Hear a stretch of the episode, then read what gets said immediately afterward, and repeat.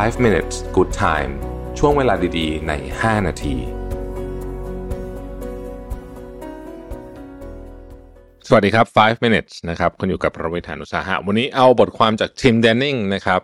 ชื่อว่า Nine Stoic Ideas to Turn Your World Upside Down นะครับวันก่อนผมเพิ่งทำเอพิโซดหนึ่งใน Mission to the Moon Podcast เรื่อง Stoic ไปนะครับท่านไหนอยากจะฟังละเอียดละเอียดไปฟังตอนนั้นได้พูดถึงคอนเซ็ปต์นะฮะแต่วันนี้คือการเอามาปรับใช้นะในในในในแนวคิดเรื่องนี้เนี่ยครับอันที่หนึ่งเนี่ยคือ self sufficiency นะฮะ self sufficiency เนี่ยผู้เขียนบอกว่าคนที่มี self sufficiency เนี่ยถือว่าเป็นคนที่เรียกว่ามีความมั่งคั่งมากๆนะฮะคือเอ่อ self sufficiency เนี่ยมันเรียกว่าเป็นเป็นการนึกถึงคนที่เขาไม่ต้องพึ่งพาอะไรจากข้างนอกเยอะ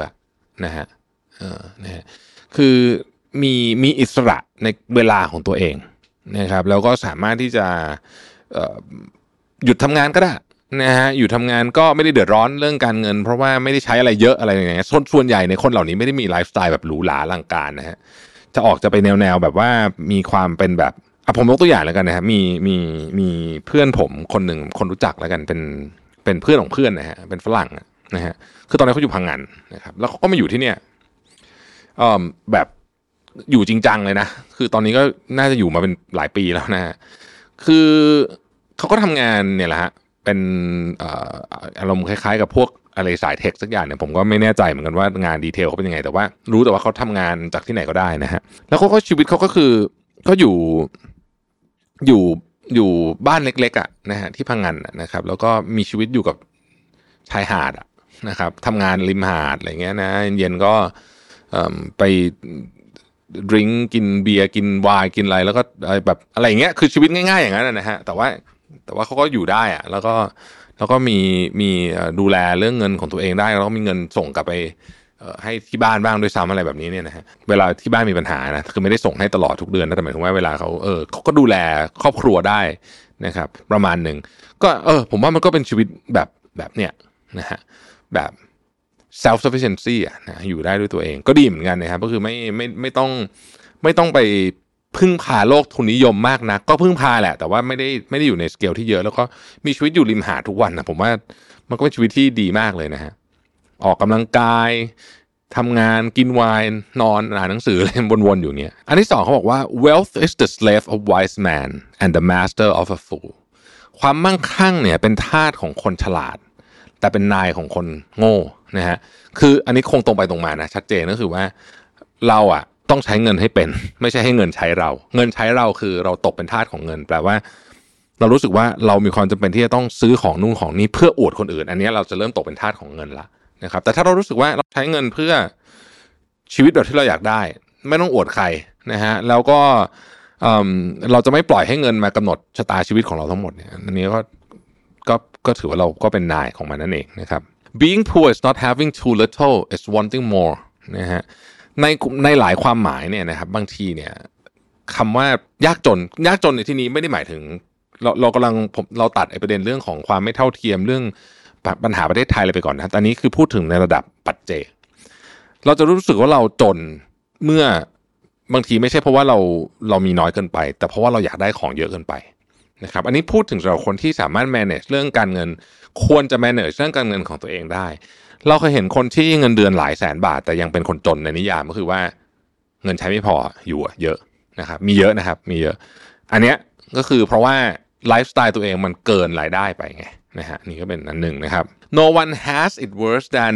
the person who is deprived of randomness นะฮะอันเนี้ยต้องบอกว่าคล้ายๆกับว่าคือบางทีเนี่ยความหมายของความสุขเนี่ยนะครับมันมันอาจจะอาจจะผิดเพี้ยนไปนะฮะอาจจะผิดเพี้ยนไปเขาบอกว่าคือบางทีเนี่ยนะความสุขเนี่ยมันเป็นมุมมองนะครับมันเป็นมุมมองต่อชีวิตความสุขแบบหนึ่งในคอนเซปต์นี้เนี่ยนะฮะก็คือว่าเฮ้ยความสุขที่เราจะไม่รู้ว่าอะไรจะเกิดขึ้นวันนี้นะครับความสุขหรือความสนุกจากการทำงานเราก็ไม่รู้เหมือนกันว่าจริงๆแล้วผลจะออกเป็นยังไงนะฮะอันเนี้ยความสุขรูปแบบหนึ่งเพราะถ้าเกิดว่าเราไม่มีความสุขกับเรื่องพวกนี้นะฮะชีวิตเราจะน่าเบื่อมากอืมนะฮะแล้วลองคิดดูว่าถ้าชีวิตเราไม่มีความแรนดอมเลยนะฮะ โอ้โหมันจะเป็นชีวิตที่น่าเบื่อใช่ไหมเพราะฉะนั้น randomness เนี่ยเป็นเรื่องที่ใช้ได้ทีเดียวคือเป็นเรื่องที่ดีทีเดียวที่เกิดขึ้นกับเรานะครับอีกการนึงบอกว่า you can also commit injustice by doing nothing การอยู่เฉยๆเนี่ยไม่ได้แปลว่าคุณจะรอดพ้นจากการเป็นส่วนหนึ่งของความอายุติธรรมอ่าใช้คำนี้แล้วกันนะครับเพราะฉะนั้นเนี่ย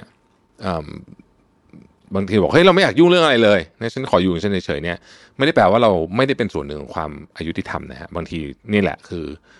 การเป็นต้นเหตุเลยคือเราเฉยนี่แหละนะฮะบางทีในเรื่องที่ต้องเรียกร้องเราก็ต้องเรียกร้องอีกอันนึงเขาบอกว่า we suffer more in imagination than reality คือเรา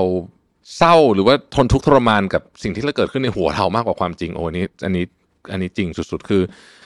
สังเกตดูสิว่าเวลาเราเราเศร้ามากๆเนี่ยมันมันมักจะเกิดขึ้นแบบจากที่เราคิดถึงเรื่องนั้นนะนะฮะไม่ไม่ไม่ใช่ตอนที่เรื่องนั้นเกิดขึ้นจริงอายกตัวอย่างนะครับสมมุติเลิกกับแฟนอ่ะเหตุการณ์เลิกกับแฟนเนี่ยจบไปเป็นเดือนละถูกไหมฮะแต่เราวนกลับไปคิดถึงเรื่องนี้อยู่นั่นน่ะมันก็เลยไม่จบสักทีไงมันก็เลยเจ็บอยู่นั่นเหมือนเอามีดมาแทงตัวเองตลอดเวลานะครับอีกอันนึงเขาบอกว่า dogs bark at what they cannot understand นะโอ้นี่ก็ผมไม่ต้องแปลนะก็คือว่าสุนัขจะเห่าสิ่งที่มันไม่เข้าใจเนี่ยเพราะฉะนั้นเนี่ยบางทีเนี่ยก่อนเราจะพูดอะไรออกไปเนี่ยนะฮะเขาบอกว่าก่อนเราจะพูดอะไรออกไปเนี่ยเราต้องถามตัวเองก่อนว่าเราเข้าใจเรื่องนั้นจริงหรือเปล่านะฮะไม่งั้นเราอาจจะเป็นแบบเนี้ยสุดท้ายครับ if you seek tranquility do less อันนี้ค่อนข้างชัดเจนนะก็คือว่าถ้าเกิดคุณต้องการความสงบในในในชีวิตเนี่ยสิ่งหนึ่งที่คุณเริ่มทำได้เลยคือคุณต้องพยายามทำอะไรน้อยลง